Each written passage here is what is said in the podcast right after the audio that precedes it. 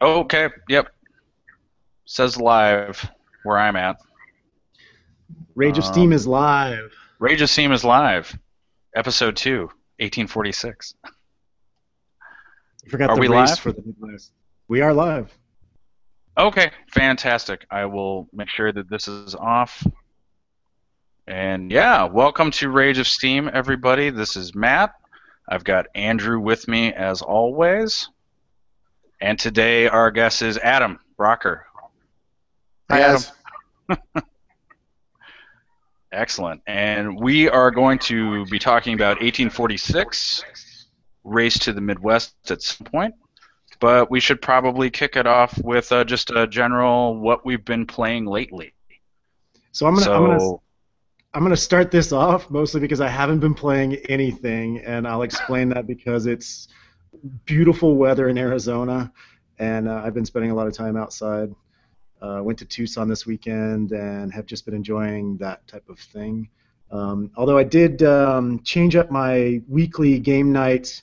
Uh, we're moving it to Thursdays, and I'm going to do it at a place uh, where I can play longer games, so we can go later into the evening. Um, before I was doing it at home, and uh, we pretty much call it about nine o'clock. Um, but now I'm going to do it someplace where we can play later. So I anticipate playing uh, longer games and that type of stuff. So that's me. excellent. Adam, how about you? Um, so the, the heaviest game we played recently was a teaching game of 1846 um, over at Andrew's place. Um, we did a four a five-player game of that. Um, I was the only uh, only well one person had played I think once before, um, but yeah I was basically teaching that game, which is interesting. I I like doing a larger group for that. I know it I know it makes it's harder on the players, but it's easier on the teacher to teach once one five-player game versus you know like two or three different three-player games trying to coordinate that. So Absolutely. um, but that was uh, that was a good experience. I, I like teaching 1846. Um, I because I really enjoy the game, so it's it's nice to kind of um, share that with other players. Um, other than that, I, I- host a um, a monthly game night at my place. Uh, we've been doing some lighter stuff there because we've got some newer players. So played a couple of um, newer titles. Um, well, sort of newer titles. We played Snow Tales, uh, the uh, the new uh, trick-taking game Nyet, which is kind of Okay. interesting. Um, it's you're basically you're selecting sort of the criteria for the game um, at the start, which is was pretty cool. Got schooled at that because I was playing with a couple of uh, couple brothers, and they kind of like they would like look at each other and they'd be like, "Oh, they're they're they're talking when they shouldn't be talking." But okay, that's fine. Collusion. so yeah, I got schooled at that pretty good. Um, and then closed out the night with St. Petersburg, which was pretty awesome. Awesome. Very cool. Um, do you like trick taking games? Somewhat. Um, I like him for sort of lighter stuff. I, I used to play a lot of um, euchre um, okay. when I was in college and stuff. Um, and I still like the game, but it, it, it feels a lot. There's less decisions in it, so you're just kind of. It's nice just to kind of sit and chat and play. Um, but some of the newer ones, um, Nyet was pretty fun because it just it changes up. Um, every every game you got a different. Um, you know, different uh, set of criteria. You know, each trick is worth a certain different amounts. Like they've got a negative negative tricks and stuff like that. So, so that was pretty cool. Um, the the new one from um, I think it's North Star Clubs. Um, is pretty awesome. Yeah. Um, it's it's really really nice to start off the start off a game night because you're just you can set it up real easy. Just kind of you're just playing tricks and it and it scales from you know three to six perfectly. So you just as people arrive, you just deal them in and just keep playing, and it's it's a good time. Excellent. Very cool. Um, yeah. Well, I've been playing a lot of stuff lately because we just had uh, our local convention, uh, Con of the North, here, uh, not this weekend, but last weekend. And um, Lance, the uh, Undead Viking, he hosts an open board gaming room for that convention. So there are like scheduled games and stuff, but a lot of us just hang out in the open gaming room for you know three days pretty much and play board games and our buddy uh, nicholas came into town for that and nicholas brought like eight or so clamshells of uh, Winsome train games, and we did our best to play a lot of them, and that was a lot of fun. I actually kicked the convention off with uh, teaching the last spike to some people, which is a light train game from Columbia, and one that I really liked. Uh, came out last year. Super fun game, kind of like Acquire, but with a train theme.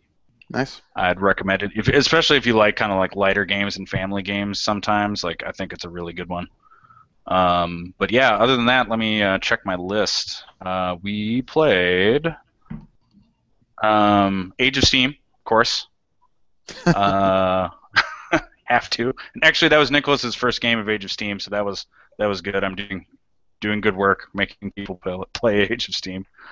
Uh, Colorado Midland, um, Kansas Pacific, Northern Pacific, Texas and Pacific, uh, Trans Siberian Railroad, and Rail USA. Um, lots of good stuff there. Uh, the Pacific games are measurably different, in case you're wondering. Which one did you like best? Kansas Pacific. Uh, well, I liked Kansas Pacific better than Texas and Pacific. Both games have this cool uh, going west mechanic where you can essentially like make your train company expire at a certain point of the game. It helps uh, control the clock of the game, and it also makes sure that no one else can buy into it. You just sort of freeze it by going west. Um, and I really thought Kansas Pacific was more fun, though they're both good. Uh, Northern, the- Pac- sorry, Was what? this the uh, the is it the Queen version of Kansas? The Queen Pacific? Games version, yeah. So Kansas Pacific should be out there. It shouldn't be as hard to get a copy of as some of the other, as the original Winsome edition. But I haven't seen Kansas Pacific around a whole lot yet. I picked it up at uh, BGG Con. Oh, did you? um, But I just haven't played it yet. Yeah, yeah, I picked it up, but um, I dig it for sure. Um, you know, I I thought it was a lot of fun. Um, it's interesting because once you start a company, you get to pick whether that company issues more shares or not. Unlike some of the other Winsome games where you can force a share auction whenever.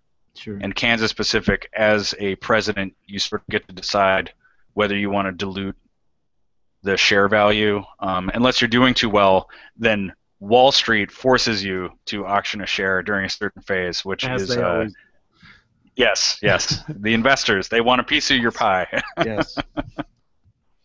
and then, have you guys ever played Northern Northern Pac- Pacific?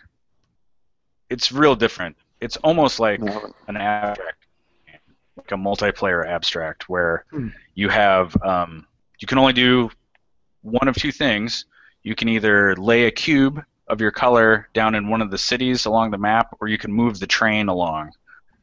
And the thing is, if the train passes through a city with cubes on it, you get to take back your cube that you laid, and as well as an additional cube.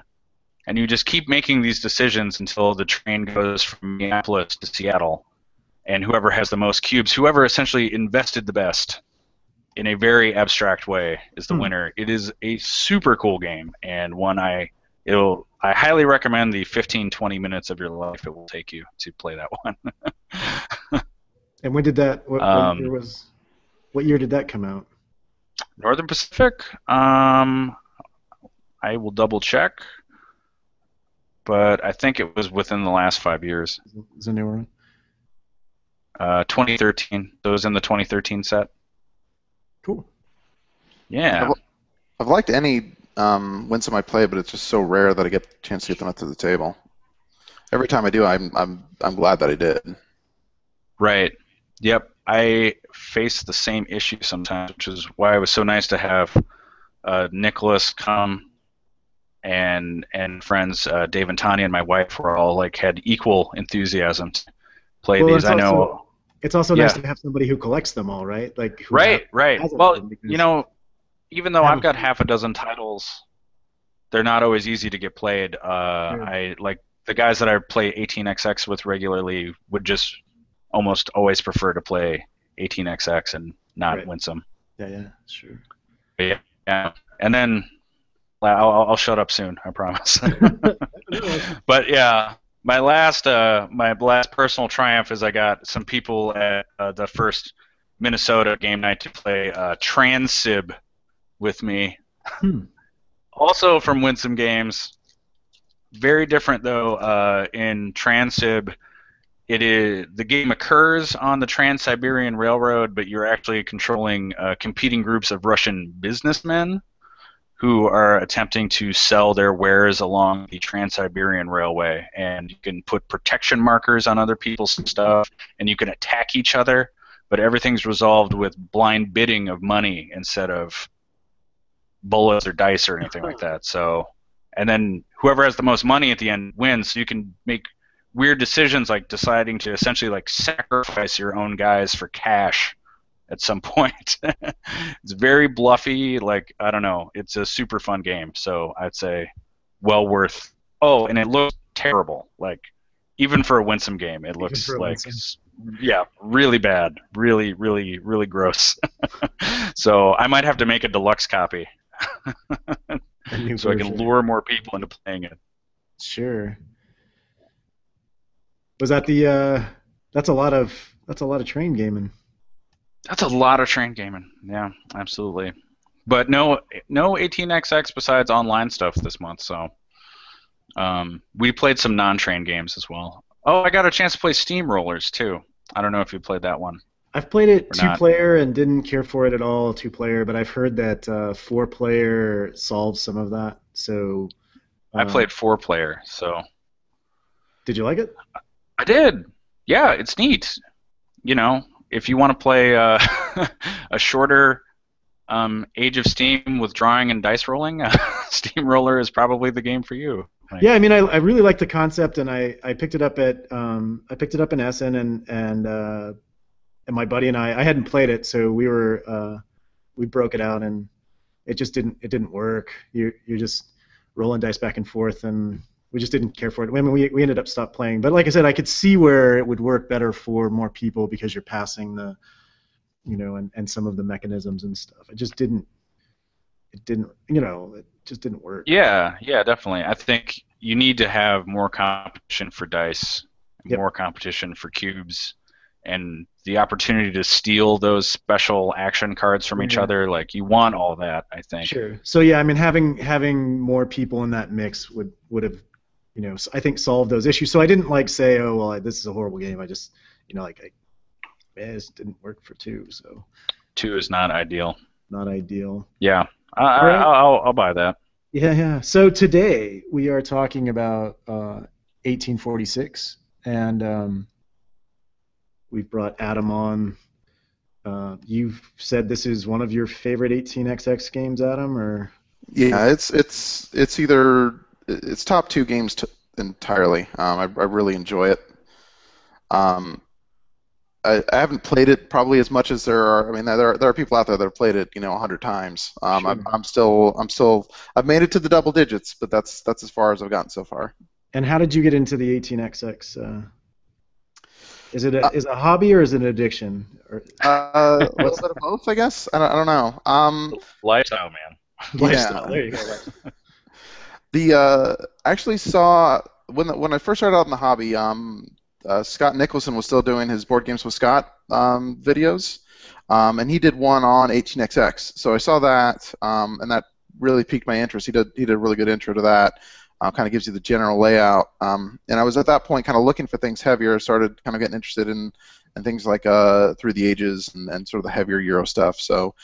Um, at that point, I started kind of trying to figure out how to try it out because you know, nobody in my group played 18xx, nobody knew anything about it, so it was sort of me and, and one other guy had some interest. Um, so we actually planned um, a trip. We were going to Gen Con that year, so we planned a, a, um, a couple of games there. Um, we got into the um, we scheduled a game, a learning game at um, the TGA at Gen Con. The, the Train Gaming Association does uh, just several different uh, 1830 teaching events there, which are which are really fantastic. Um, they're they basically they have somebody there that just sits with with the group, guides you through it, um, sitting with a bunch of you know, newer players and, and just kind of learn it, which was which was fantastic. Um, along with that, uh, there's a if if you happen to be in Ohio, Uh, there's a, uh, a group in Columbus, the Cabs group. Um, they provide the, uh, the the board games for the Origins board game room.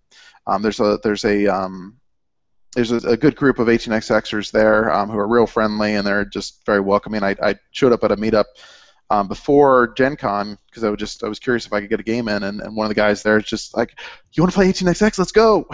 so it was it was cool. He he uh, pulled out a 18Mex, um, which was nice. It was just kind of you know lighter uh, lighter side of things, and just kind of went and went through it. So um, we did that. I, I played um, on. Uh, there's actually an old software uh, a DOS game, um, 1830, uh, that's available on uh, Abandonia or something like that. Um, they it, it's fairly good for just just getting familiar with the uh, with the mechanisms and and um, getting used to to that. If you don't want to you know feel all the pressure to try to um, just kind of get get more familiar with it, um, it allows you to to to um, to do that uh, sort of in sort of on your own. You're kind of playing with. I mean, it's it's not a full experience, but at least gets you used to and comfortable with the mechanisms.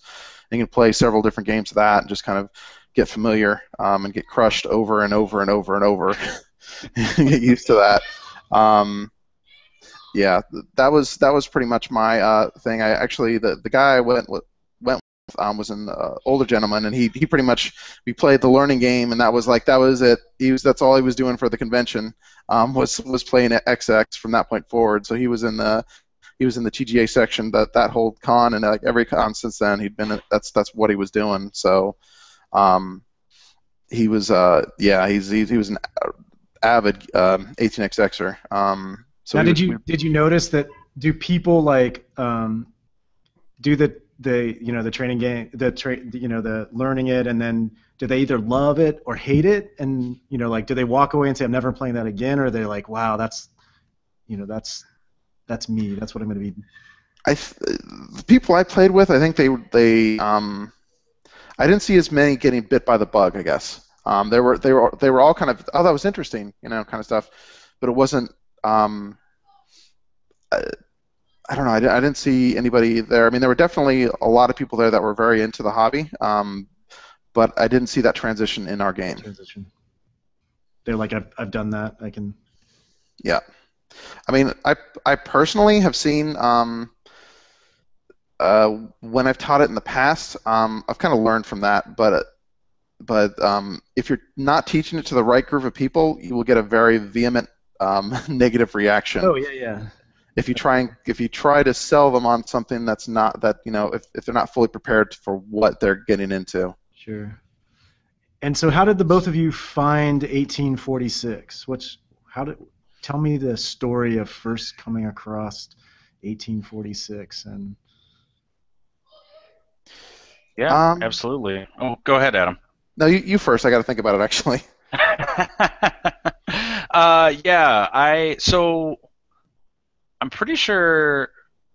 Yeah, 1846 for me. It must have been listening to uh, the Longview episode about 18xx with Eric Brosius and Joe Huber were on that, and um, they had mentioned the game, and I think that they said something to the effect of like you should just order it from Deep Thought because it will take a long time to get your copy. Do it now. And then you can you can think about it in the meantime whether you're prepared to commit to buying a copy of 1846. And so I put in an order immediately. Um, I'm still waiting on that. Still waiting, and that was 42 years ago. Yeah, exactly. Probably three, four years ago, something like that. I don't know. It's been a while. Um, and then I had uh, some friends invited me to play, and it was playing 18xx, and it was 1846, and it was actually the first live 18xx game I had played. So that was that was where I first uh, encountered 1846. And Adam? It was. Cool. Um, I think it was one of the ones that we played while we were out at Gen Con. Okay. Um, but I think from that, I was just I was looking for shorter um, games because that was kind of that was what I felt was the limiting factor. Was a lot of the XX games are you know four to six hours, and people just don't want to invest the time. Um, so I was looking for a shorter XX, and this was by far um, one of the best um, uh, shorter XX games that I encountered because um, it, it has that depth and that re- replayability. And what's the history of the game? We've when did it come out? Um, Got that.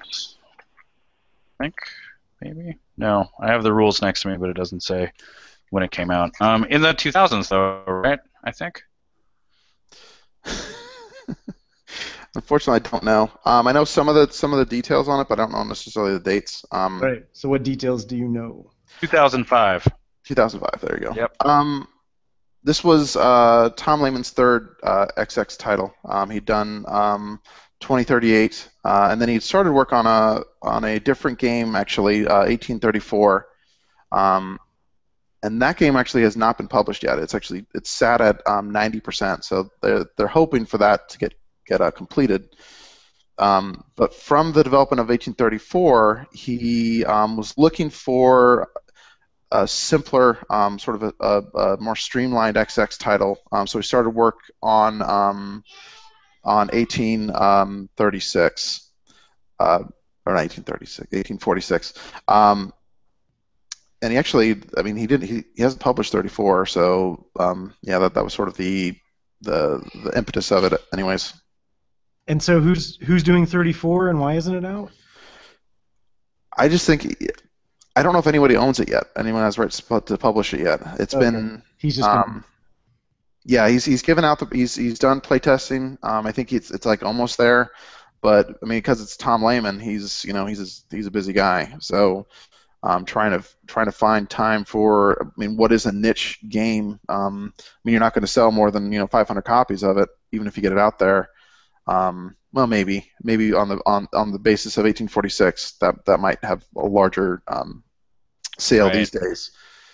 But but yeah, I mean, I mean, doing you know race for the galaxy and, and roll for the galaxy and um, you know uh, what is it, Pharaoh the favorite Favor, favor of the Pharaoh. Favor of the Pharaohs. Yeah, I mean, they, you know, trying to fit trying to fit that in, I imagine would be tough to do because I mean, I imagine development of an XX title is got to be pretty intense.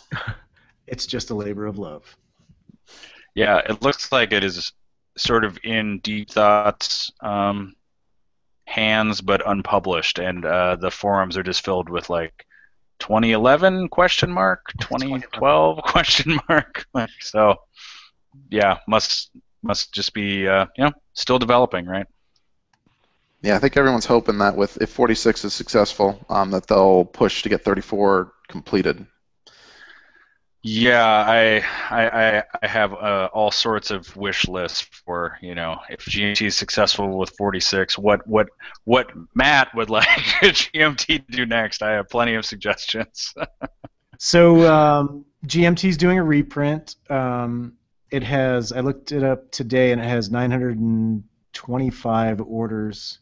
That's awesome. I didn't know it had gone up that high. It was in the 700s last time I looked. Yeah, yeah. It's it's been. Um, it's been basically I don't know how they categorize it, but it's been moved into the art and you know it's it's past the the thing and it's uh, going to art and development, um, and uh, that's as much as I know about GMT's system. Um, well, they said uh, July, right? Is is the the target for for actually getting copies in hand? So you know, summer sounds like. Yeah. Yeah, I think so, everyone's just holding their breath to see kind of how the art art development goes on that project. Right, right. I, can't wait to see some details as far as that goes. But it sounds like, um, yeah, it sounds like they're not doing anything radically different. Yeah, I don't think that's their that's their model, is it? I mean, they don't they don't. Um, I think it's probably going to be very close to what it what it is, right? I mean. Yeah, I was I was looking through, and it, it definitely had some uh, markers that it was going to be a, a, a, truer adaptation of it. That it, I mean, they, are talking about not touching any of the rules. Um, it's going to be you know as the game as is now. Um, I think the production quality might be a little different than Deep Thought, um, just because mm-hmm. the it's different facilities. So um, yeah, I'm I'm I'm hopeful for that. I think I think you guys are probably right. I think it's probably going to be very similar, um, and just maybe a little updated, but but with uh, the similar streamlined artwork. Um, Well, in the yeah. sense that Deep Thought is pretty much all handmade, and then GMT, I'm guessing they do some. They're more on the mass end, right? They're doing their own. For the war games, they do their own shit. Like it's some of it's machine made, obviously. Yeah, yeah, yeah, yeah. yeah. You get die cut counters and that kind of thing. You know, Yeah. um, absolutely. But I don't think they spend a whole Wooden pieces sometimes. You know, very Yeah. exciting stuff. Occasionally. I don't think they spend a lot of time. Um, Oh, and a mounted board. That'd be the other thing yeah, yeah. too. Like a, a real bound mounted board. It sounds like is the the way they're gonna do it. So it won't be a paper map or a foam core board like you might get um, from uh, Deep Thought. So. we can get the mounted maps now from Deep Thought. Oh, can you? Yeah, they've got they've started they've started that process. I don't I don't know if all of the of the the uh, the subsidiaries can do that as well, but I know that they've um, moved into that having the mounted boards. Cool. And have GMT have has GMT um, have they done any other 18xx or train games? I mean, Santa Fe Rails. okay. Very like way back in back the, in. the GMT catalog. Yep. But Early on. other than that, I don't. I, I, am not sure. Yeah, I mean I think it's a good a good mesh considering that the you know that the the uh, the audience is probably similar to war games, um, and, and you got to think you know even back in the day, Avalon Hill was the, the original publisher of 1830. Right. which Yeah. is I, I'm just hoping that that they kind of they keep it simple. That's all. That's all I'm hoping for. But I, my my concern is is that uh, you know, well, this went well, but it's also a lighter 18xx game. Like, um, does that help the sales, or is it just because we are so interconnected now with the internet and we can spread the word that that you know it's basically just kind of viral marketing as far as that, or is it? Are people thinking this is the 18xx game for me because it is lighter? So that's that's that's a question I get a lot, and Adam will probably have you address this. But so my main group is filled with huge GMT fans, and they are curious about this game, and they keep asking me like, "Is this a good entry point to the system?" Sure. And you know, right now, for me, before this happened, I used to say like, yeah, I mean, it, it's fine, but I think 1830, the short game, or 1889 is a perfectly, you know, that, that's actually my favorite entry into the system. When people ask me to teach them, I teach them 1889 for the most part, um, because it's also shorter. Having said that, with the P500 available and the price point that this game is available for, I feel like my you know, just on the strength of that, I'm like, yes, absolutely, this is a great entry point because you're only gonna have to spend like, you know, 50, 60 bucks on a game. Fantastic, give it a shot. Um, Adam, what do you find makes uh, 1846 a good starting game for people who haven't played 18xx before? Um, so I think it's more accessible for so war game war gamers. I would probably say 1830 or 1889 would be a better bet because it's a lot more confrontational. It's a lot more um, direct interaction. Um, there's a lot more to the game, so they might they might it might be they may they might acclimate to it better. Um, at least that's what I've heard. Um, but for heavier Euro gamers um, and, of, the, of that ilk, which is kind of where I where I came from, um, Mhm. it I think it just has an easier easier barrier to entry. So like the the and we'll, we'll kind of touch on some of this, but the the lack of the auction um, for private companies is a big one. Because going into it, um, typically you just have no idea. I mean, you can, you're pretty much just say, okay, what should I bid for this? What should this go for? And you're you're relying on everyone else at the table.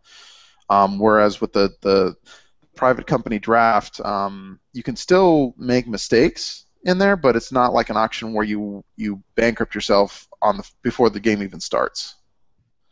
Right. I find that not only the valuation of private companies in a game like 1830 or 1889 is tricky for new players, but honestly, just the mechanism of how that cascading auction works can be tricky to explain to people.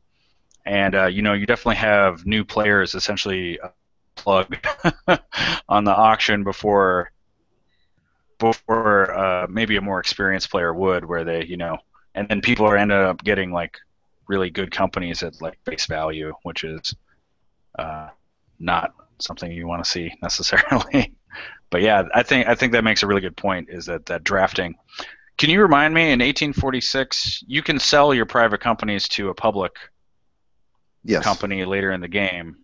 Um, for extra money or? No that's the other that's the other thing is you, is it's limited to one dollar to face value. So you're not going to get Okay. more out of that private. Like in 1830 i know it's it's, it's up to twice. So Yep. you can be you can start a company in 1830 you sell off the the you know that private for twice what you paid for it.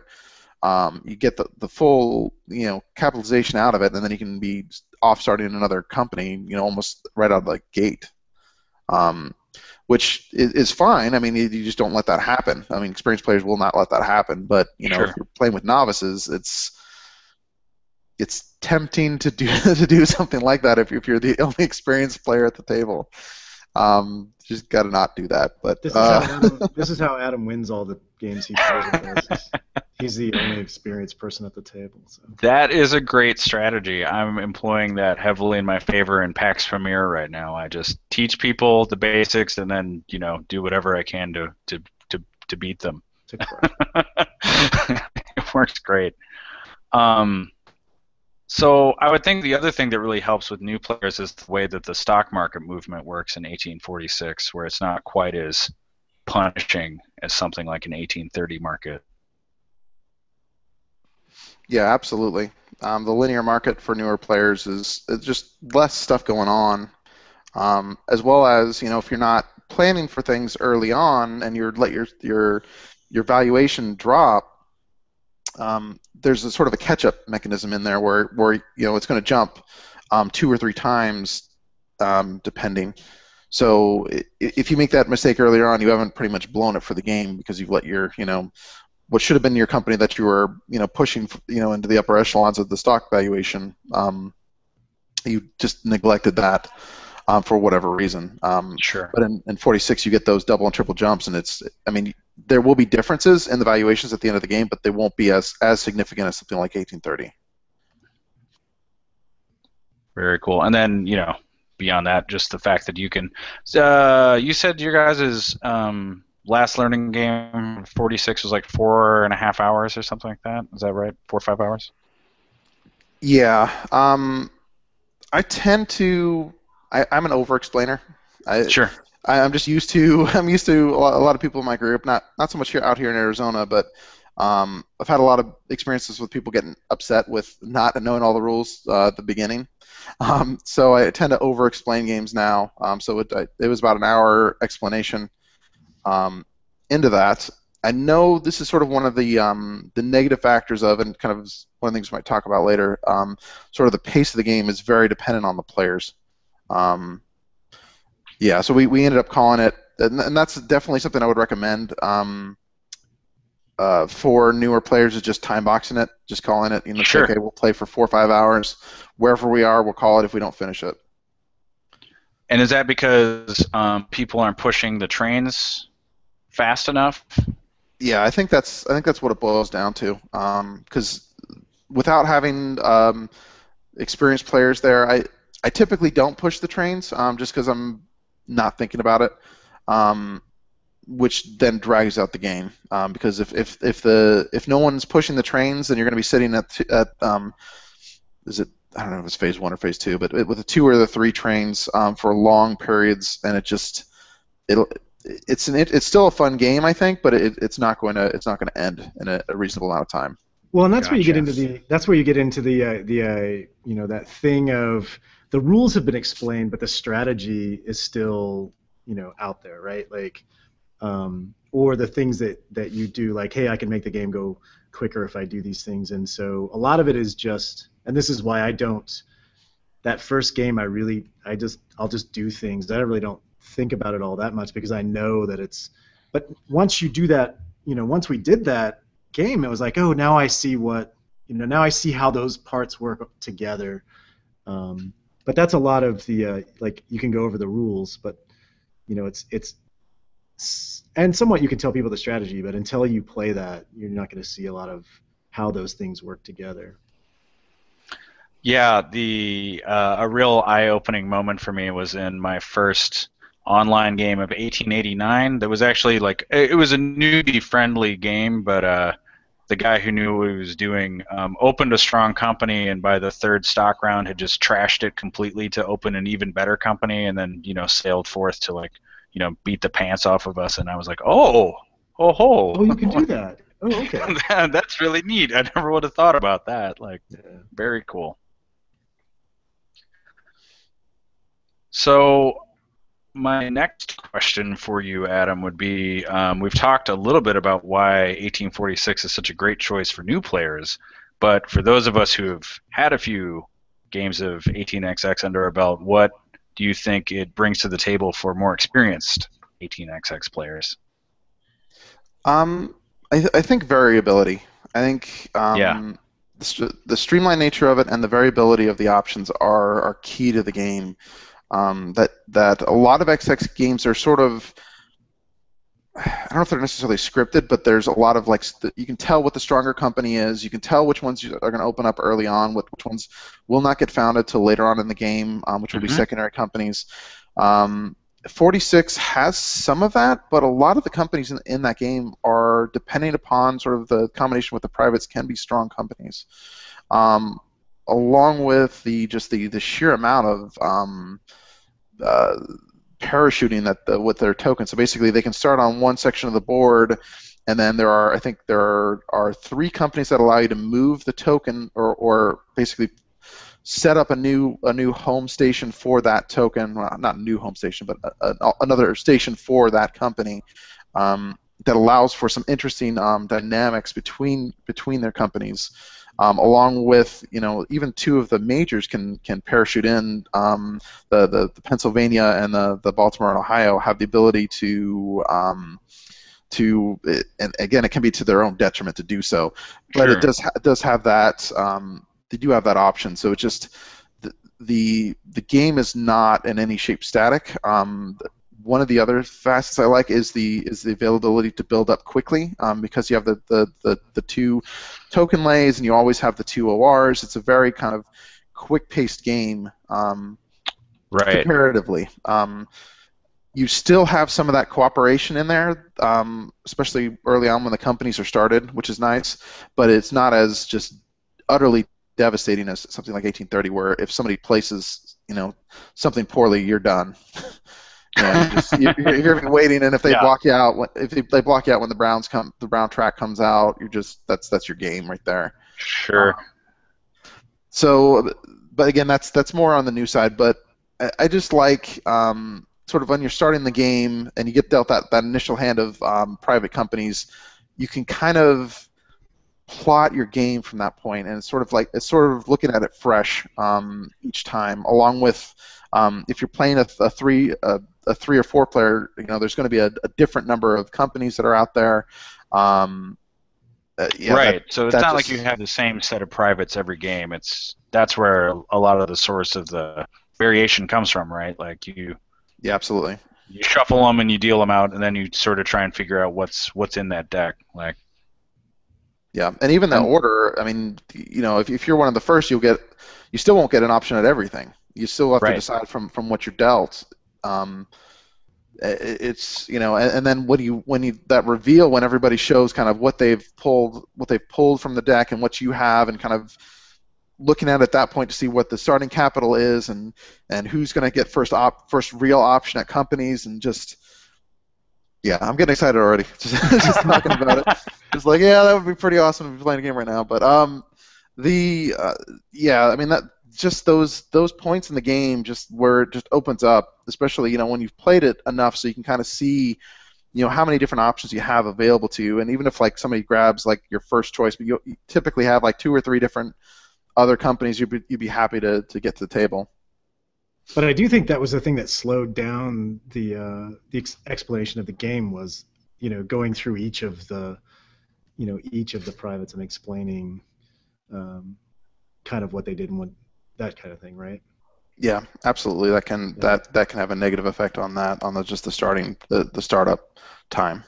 Yeah, I mean I understand it now and I understand what it adds to it, but at the point you're just like this is a vital part of the game that you have to know right off the bat. Your first, you know, the first jump into the game. Yeah, yeah, absolutely. I mean, you're, you're just going to be. I mean, the nice thing is you can pick, you can sort of elect to not pick um, by by grabbing some of those um, some of those uh, n- the blank cards or whatever. Um, but yeah, I mean, it's a lot to take in, especially on your first XX. The, I guess my counter on that would be that most of the XX titles have some sort of initial private startup. Um, I can't really think of any that don't. Um, and all of them sort of it, the the draft I think is, is preferable to the to the auction in general. Although there are um, the, the the the the nicer game of 1830 with the um, the packages, I guess, um, might be easier in the sense that you would just um, each player would get a package and you would start. Sure. So the ups, the upside of it is that you're drafting the privates and you're not. So even if you don't have knowledge of what they do, then an auction is really worse than just drafting them, right? Yeah, typically, if it's not managed, um, you're you're pretty much a, a, lot of the game was determined by that initial auction. So if you have no information going sure. into it, it it uh, I've I've heard a lot of stories where where um, the veteran players are not um, as um, are not helping the, the newer players, um, and they just they get disillusioned with the game because they, they feel like, okay, nobody told me about this, and now I'm out of the game already. Right. Um, you know, it, it, it, yeah. What don't we like about 1846? I gotta be quiet.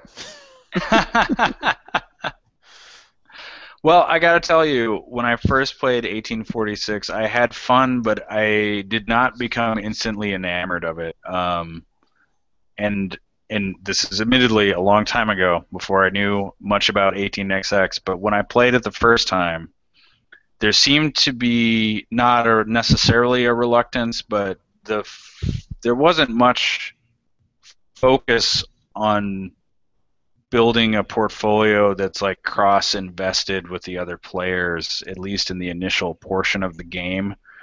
It really is a run a good company game. Um, and at the time, I was my thinking was, well, if I'm just going to run my company as best as I can, you know, I could play Age of Steam in half the time, and and call it good. Um, you know, or play two games of Age of Steam. I think that my thinking about it would be different now, especially when I was looking at the operational rules, I feel like there's some neat stuff going on in 46. So I'll I'll have to get a few more plays in, and, and I don't doubt that I will once once it comes out, um, the GMT version. But yes, initially I was not thrilled about it because I was I thought it was going to be more of a investment game, and it, it, it didn't seem to be at the time. So there you go. Yeah, it's the, the funny thing is, is just it's different for each person. Because for me, that's that's kind of more what I'm looking for. Um, I, I, like sure. just trying to run a good company. Um, I mean, there are some shenanigans in 46, but they're nothing compared to a lot of the other XX titles. Um, and that that's I guess what drew me to it more. I kind of like um, I like that the game is more about trying to build a good company. Um, uh, trying to find sort of that optimal path to you know combination with the, with your privates that you drafted and, and, and trying to build it from there. Um, the one thing that I probably dislike about 46 um, is the sort of uh, the the arc of the game um, with the with the second set of companies that are available. Um, jumping into that um, can often be a negative. Um, it can also it can often be a, a bad move to start a second company. Um, there are exceptions to that. Um, there are times where where it is beneficial, um, but I, it, it seems at least 50-50 you're better off not starting that second company if you want if you want to be competitive. Um, And so we didn't even we didn't even start a second company when we played. But how, so how does that? Can you just kind of explain how that works out? How do you? Sure. When can it, when can it happen? What? Sure. I, I mean, so a second company can be founded at any point. Um, it's basically, especially in um, 46, it's a it's partial capitalization, which means all you have to do is buy two shares in the company, and that will start. Um, which means you can start it at any point. The, the, problem, though, is trying to figure out um, when is a good time to do that. Um, because if you don't time it right, you're going to find yourself with shares that are much less valuable than anything else out, out on the table. Um, other companies have already um, developed their track. They have their tokens in good placement. They've already, you know, maybe token in Chicago and and and um, are ready to go there. Um, so there's there's a point in the game um, where you can start it, um, but it's hard. It's really hard to figure out um, when is a good time to do so. Uh, yeah, because you're going to be investing your money into into these into this company to buy typically more expensive trains. Um, so you're going to get you got to get your run set up to allow for that sort of longer train.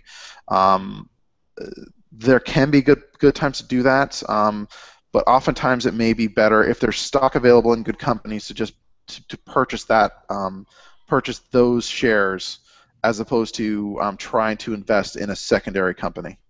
Hmm. So for you, for the second, you know, after you, so you set up your initial company in the second half of the game. What's the, what sort of uh, interesting decision points are you coming across? Is it about the the track list and the token placement at that point, or like you know, controlling the speed of the train rush? What uh, what kind of stuff are you considering at that point? Um, sort of a combination. I mean, the initial point is just is just trying to get your company sort of off the ground as it as it develops up. You're you're trying to build towards those those longer runs. Um, mm-hmm. Excuse me. Um, the secondary portion of it, though, is, is typically interesting because somebody is somebody is going to start a secondary company. So trying to figure out okay. how that is going to going to key into your into your lines. Um, and sometimes it is just about starting it just for fun. You know, you start your secondary company just to just to kind of see what you can do with it. Um, to you know get it get it off the off the ground and get it going. Um, is this what Adam does when he's crushing all of his newbie competition? He's like, hmm, I'm just gonna start a new company right now. Yeah, I, I mean, it, it, can just be more fun to run two companies, and, and you and you can you can try to get those two working together. Um, if you can time it right early on, you might be able to, to do it if you have more capital than some of the other players. Get two companies going early on in the game. Um, but that, that second half of the game can um, it can be tough to try to figure out what you want to do going forward. Um, a lot of times there's there's a lot of trying to um, snap up um, different shares um, in different companies, and along with that, you're just trying to figure out okay, is and it doesn't happen as much in 46, but it can happen where if you do, you know, double down on a company, uh, someone else's company, are they going to dump that on you? Um, are they going to just are they going to start the second company and then you're you're left holding the bag there? Um, sure. So it's yeah, I, I don't know. I mean, the second that's that would be my one my one weakness in it.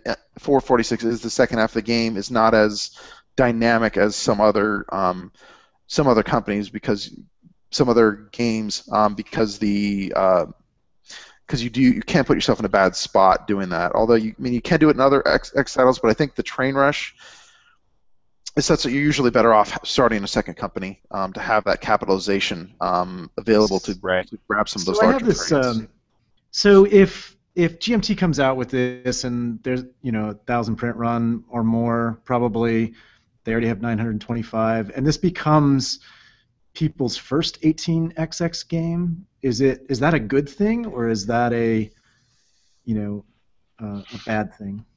I don't.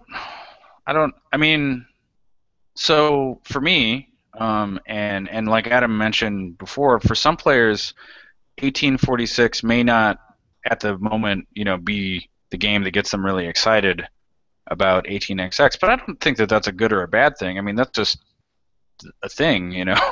I don't know. Does it matter if like Agricola or like Catan is your first Euro game. I don't, you know, I'm not saying that that's that's the comparison to be made between like 1830 and 46, but um, I think for me, just the fact that it's going to be so available is going to be good, and and it's a solid game too. Um, yeah, yeah. As there are opposed other to games- something as a like if somebody had picked something a little less desirable and made it you know widely available, and then people were Sure. like, oh, well, I really don't like these 18xx games. Well, you know, because I'm trying to. What's what's India 1853 that uh, Yeah. Mayfair did. Yeah, you know, that that that game has been easy to come by for a long time now. Maybe it's not so much anymore, but that just really isn't the game to get people started No. playing 18xx. It's just it's way too maniacally operations focused, and it's a long game too. So you know, 46 I think is going to be a better ambassador. Um, would I, you know, well actually in 1830, that's that's pretty easy to come by. Um, again, it can be tricky because it can be long, and there are some problems with the Mayfair edition. But I I don't think it's a, a bad thing. I think the fact that it'll be out there, people will be playing it, there'll be support for it. Those are all those are all good things. Yeah, I mean, the, the only negative thing I can think is is that um, it's not as because 1830 is sort of the basis of a lot of XX titles. Um, a lot of people will use that as sort of their um, starting point for explaining something else. Um, although I think if 46 becomes the standard, if if more people have started to get familiar with it, I don't see that necessarily as as difficult to um, explain the differences. I think once you have um, that sort of that background in there, because I mean you can use other titles like uh, Panamax or something else that uses a similar system just as a basis to say, hey, you know, now that you know this mechanism, um, let's go from there. I, I, I think I think it I think it's good to have that the choice there. I think it's going to depend on um, again people people finding the right title um, to explain um, and, and teach EXX titles. Um, and I think ha- having more choice, I think, will always be better than, than only having one or two two options to choose from. Yeah, and I'm just, I'm really curious as as who the buyers are for, you know, are they the you know, the lifelong 18xx or are they you know some people starting to see this and picking them up? Are they the newbies? Um, and then I'd be interested to see it and you know it's gonna GMT has such wide distribution and it's gonna hit you know it's gonna hit your local shop. Oh, for sure. That's gonna be really interesting. So I think you know you have a mixture. So you have you know GMT people who are already GMT fans. I imagine that um, a lot of the people that the uh, heavy cardboard guys have been reaching. So there's Yeah. probably a lot of copies ordered in that guild. I uh, I'm sure of that. But I think also you have a lot of you do have a lot of the 18xx fans who just want to support. Maybe they already have a copy of 1846, but they're saying, hey, you know, let's let's support this initiative. We'd love to see more of this. Um, so it's going to be an interesting mix, I think. Definitely. All right, we're coming up on an hour, but what haven't we covered? What haven't we talked about? Everybody looks at their list. Yeah, right. Um, we haven't talked about historical stuff, but this is something I don't understand very well. I don't know, Adam. Do you know much about historical Chrome on 1846? Why things are the way they are for for for the railroad history fans? I read some of this stuff. Um, it, it was mainly just from the, the honestly for the 46 manual, um, and it was interesting kind of seeing that um, basis because he did work in a lot of stuff in there um, that I that I found interesting. Where he um, he talked about um, sort of the stitching together of track. That there were a lot of um, companies that were founded um, that were you know either state founded or just laid a couple miles of track and then they were you know they were defunct. Um, and those that that those companies then were sold off to other companies to, to sort of build up their rail lines. And I think that's um, integrated into the game some of the, the private companies, um, the Big Four, the Michigan Southern, and the, the Michigan Central, and I think there's one other. Um, it's interesting. And then, then some of the, the, the explanations for the um, the the parachute tokens are interesting, where you know they're the B&O is was based on um, private conversations with other for with with investors in the area to start up, you know, a portion of that company in in in um, since the Cincinnati area or something to that effect. And it was it's interesting what um, Lehmann did um, to get those um, to get those concepts integrated, and it, it, I think it made for a better game. Cool. That is interesting. I know that uh, there was a lot of that in the history of uh, the, the local Minnesota railroads, um, where you did have small companies try and get up and running, and they got a certain amount of investor money, and they laid some track, and then the the thing went kaput, but the track was still there. So then Sure. eventually you have something like the Great Northern come along and buy up, you know, the small stuff and just continue. You know, of course, with a generous state grant, like any good rail baron would do. cool. I mean, do you do you like uh, as people who have played many of the 18xx games? Does this one? Do you get that sense of history out of it when you play it, or is it? Or are you even playing for it for that? I mean, I, I like the that that's in there. I like the the feeling of it, and it sort of I think it adds to the theme of the game. Um, but I'm not I'm not a uh, avid train enthusiast. I, I like the ideas of it. I like the What? concepts. Yeah, Yeah. I can't believe Yeah. this. I what? So you vetted this What? guy. I try.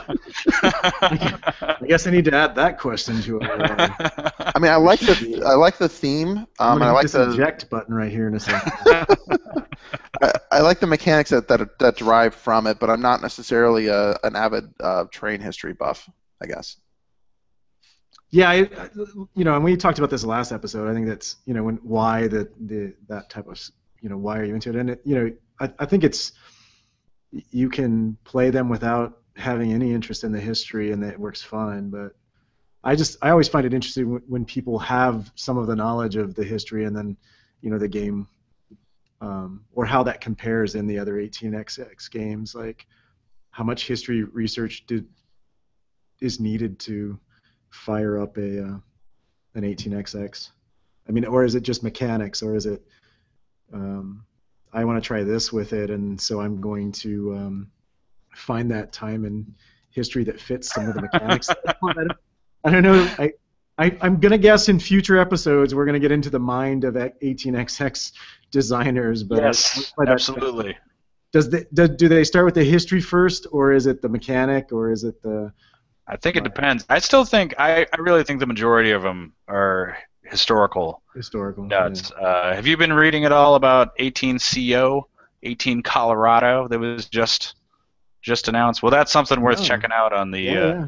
the BGG forums. Uh, some guys just unveiled the fact that they've been cooking this 18 CO design for a little while, and they're making the files available, and it's going to be a fun read to see uh, kind of the story behind the development. So check that out for sure, and maybe an inspiration to. I know the forthcoming 18AZ. I know you guys are. are I, I, I need a one of these days, you'll I get do us not have time. 18AZ. Yeah, I do not have time to design 18AZ, but if, if you have a design, call me. We'll talk.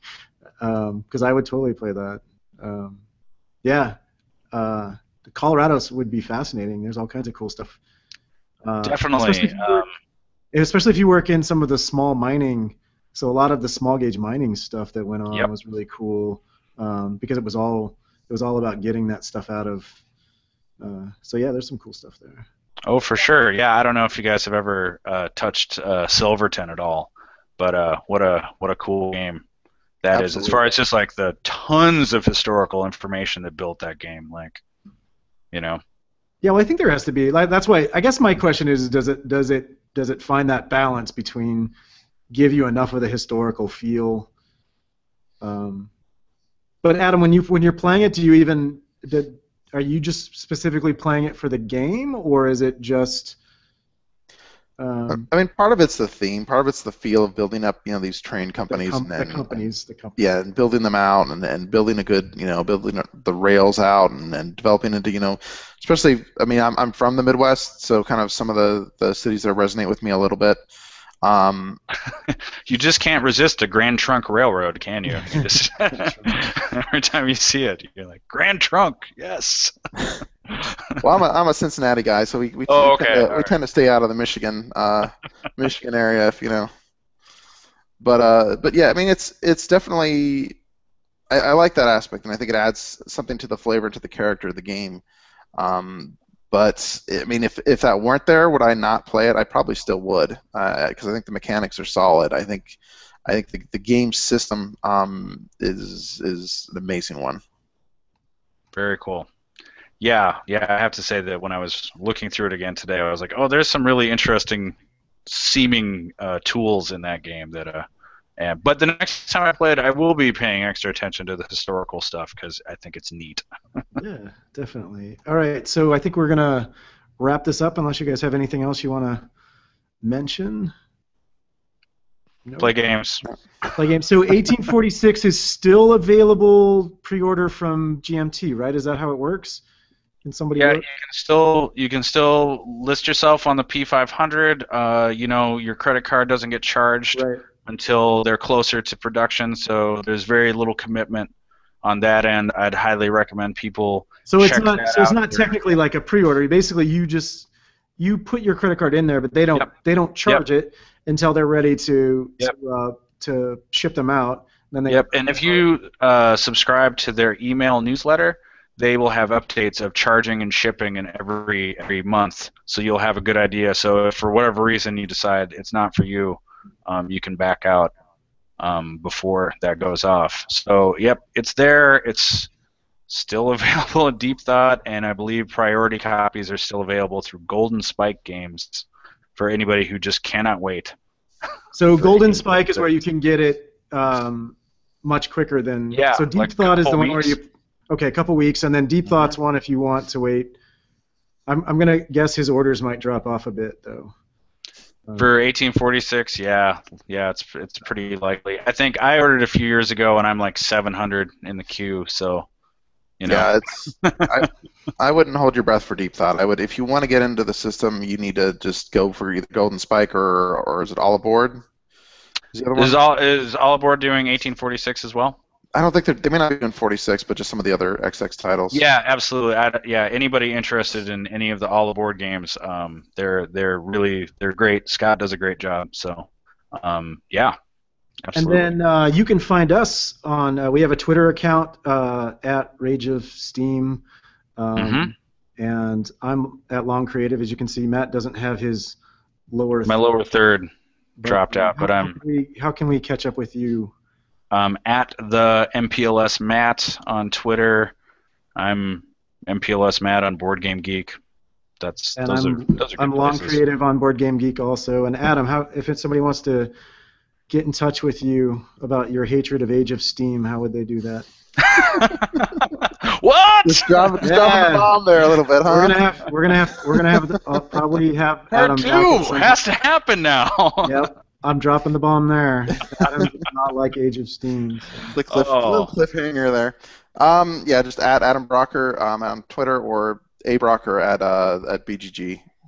And then we'll probably announce. Uh, uh, we have some things in the work, but this is just kind of we're gonna do these when we when we can and when it works out. But it's usually gonna be on a Sunday, and then you can always catch uh, the episodes on the YouTube channel. And um, yeah, and we'll. Uh, I think we'll call it good and talk to y'all later. If you have any questions, uh, send them to us. If you have people uh, you want us to talk to, send them to us. If you want to come talk uh, with us, come talk with us. Get a hold of us. Absolutely. All right. Thanks a lot, guys. Thanks, guys. Bye. Thanks. Take care.